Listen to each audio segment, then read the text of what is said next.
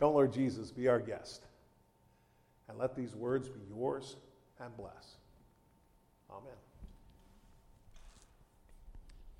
Kids today have no idea of the wishbone ritual. Now, maybe you guys do. At least I grew up with that. That little thing that was actually the coda at the end of Thanksgiving, where after the turkey's been devoured and maybe chopped into little bits for soup, the wishbone remained, that strange little bone. And my sister and I would reach, grab an end, we'd make a wish and pull it apart, and whoever got the, the bigger end of it won and got their wish. But they could never tell anyone. Anyway, kids today don't know that. I, I tried it for preschool chapel, completely clueless. I, I, lamented the fact to my college students, and a couple goes, What are you talking about? So I actually had to bring a wishbone to show them, and they still had no clue. But that's probably a good thing. I mean, when you think about it, it's really a dumb ritual. I mean, who invented the fact that somehow a piece of discarded, devoured poultry could grant wishes of whatever you wanted? And then there is that rather silly prohibition that if you tell someone what you wished for, you would never get it. Now, shouldn't you proclaim loudly that sort of thing?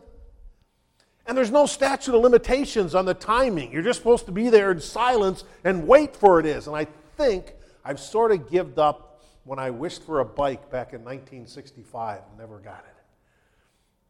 You know, the, the idea for me was also sullied by the fact that I learned very early, a couple Thanksgivings before my sister, that it was really not magical at all. It was a matter of physics. All you had to do was grab closer to the center than the other person on the other side, and you were virtually guaranteed to get your wish. Yeah.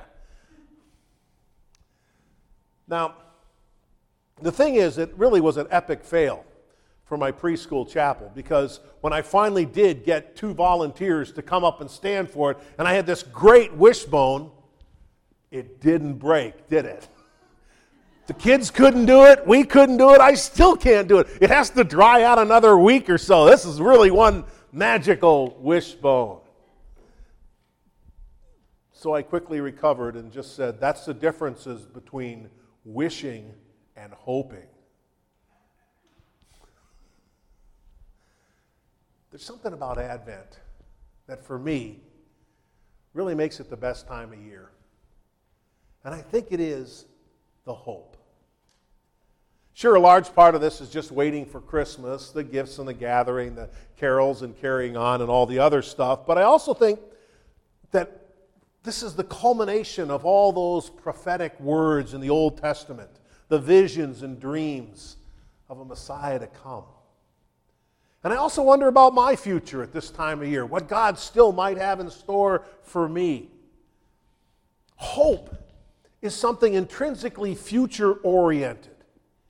The expectation of something that's not yet realized or possessed, and, and granted, it might not actually be guaranteed. I always thought I knew what hope means. But then when I was talking about it with some other people, and I found myself that I, that I hope for a whole bunch of different things of varying magnitudes. I hope that the church continues to grow and thrive. I hope see the Seahawks get a running game. I hope that, that there's a de escalation in North Korea and political tensions. I, I hope that we get out of debt, that I lose weight, that we go to Hawaii. I got all these hopes, and, and that maybe they're not hopes maybe I should first look and see what hope is not. Hope is not optimism.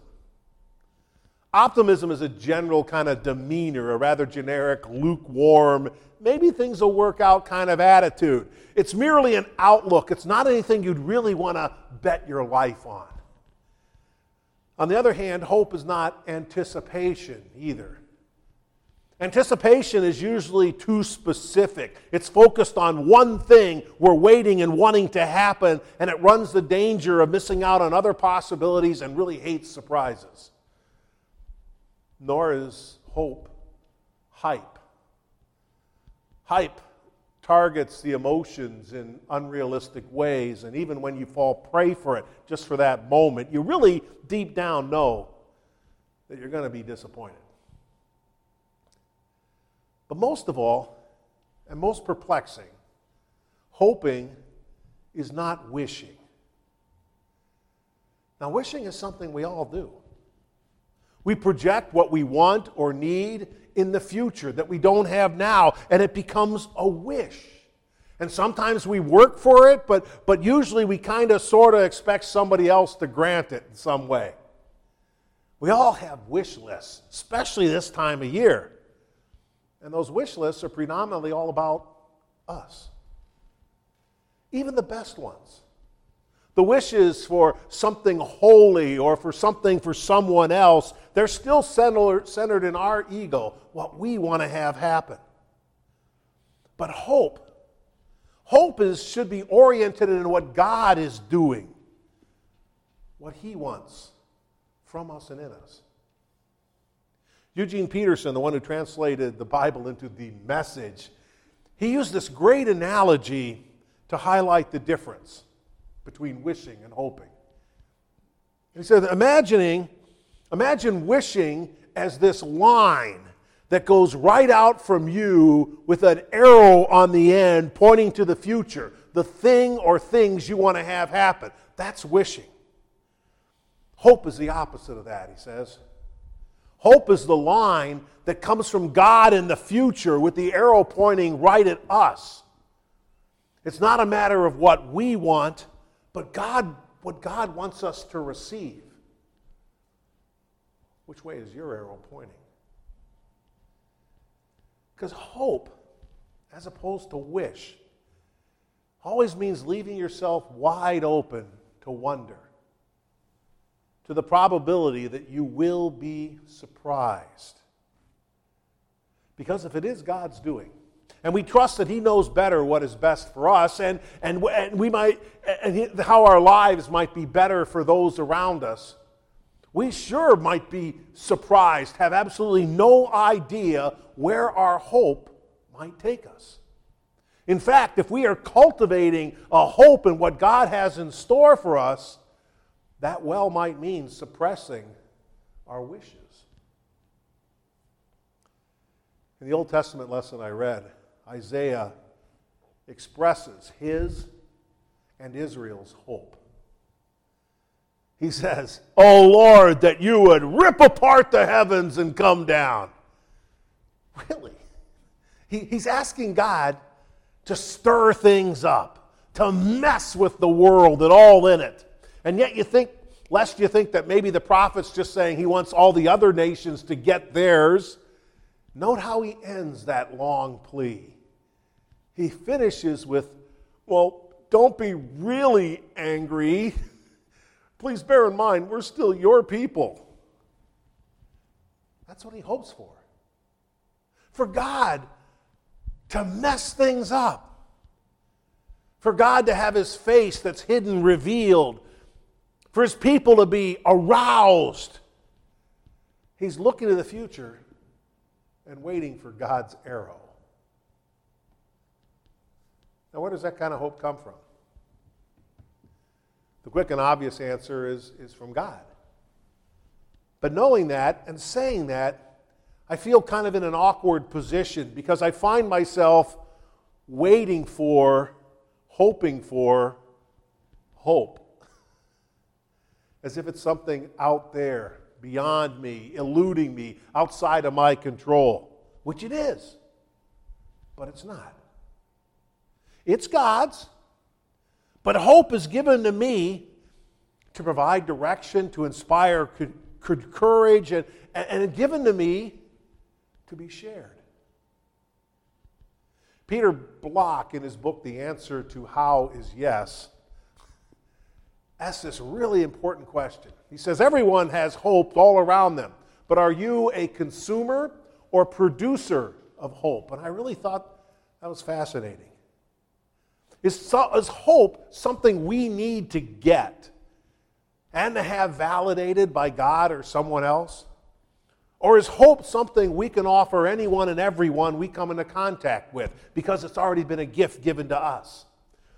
I think it's pretty easy in our day and age to be a hope consumer, to figure we need more hope. We need to get this kind of hope. That actually might be our human default setting.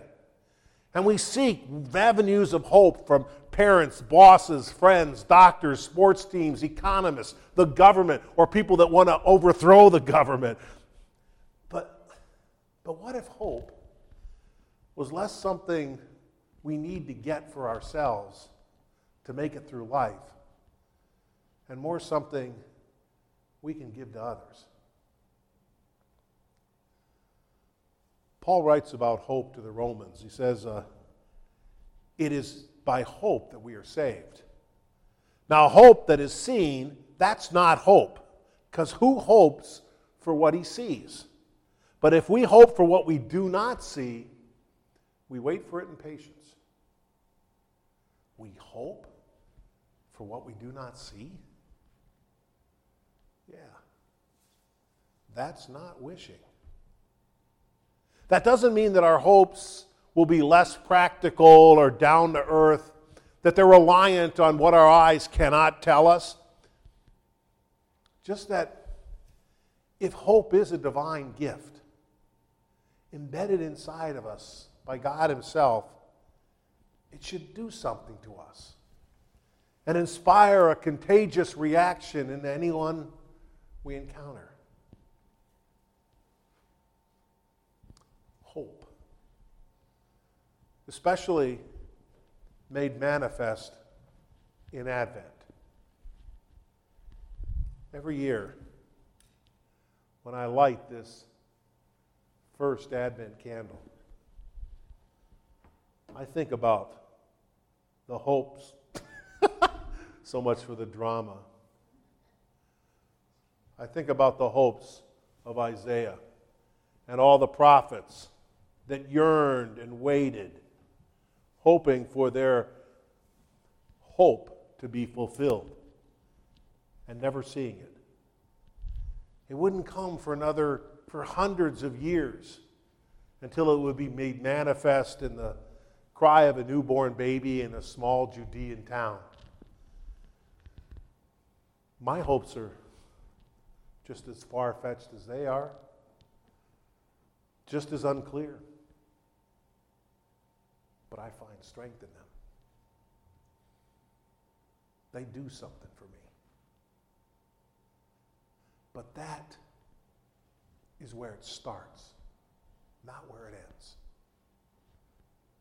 In the midst of so many loose ends, anxieties, and worries about the future, despite that all too human temptation to wait until the glimmering of dawn starts to to shine before hoping for anything.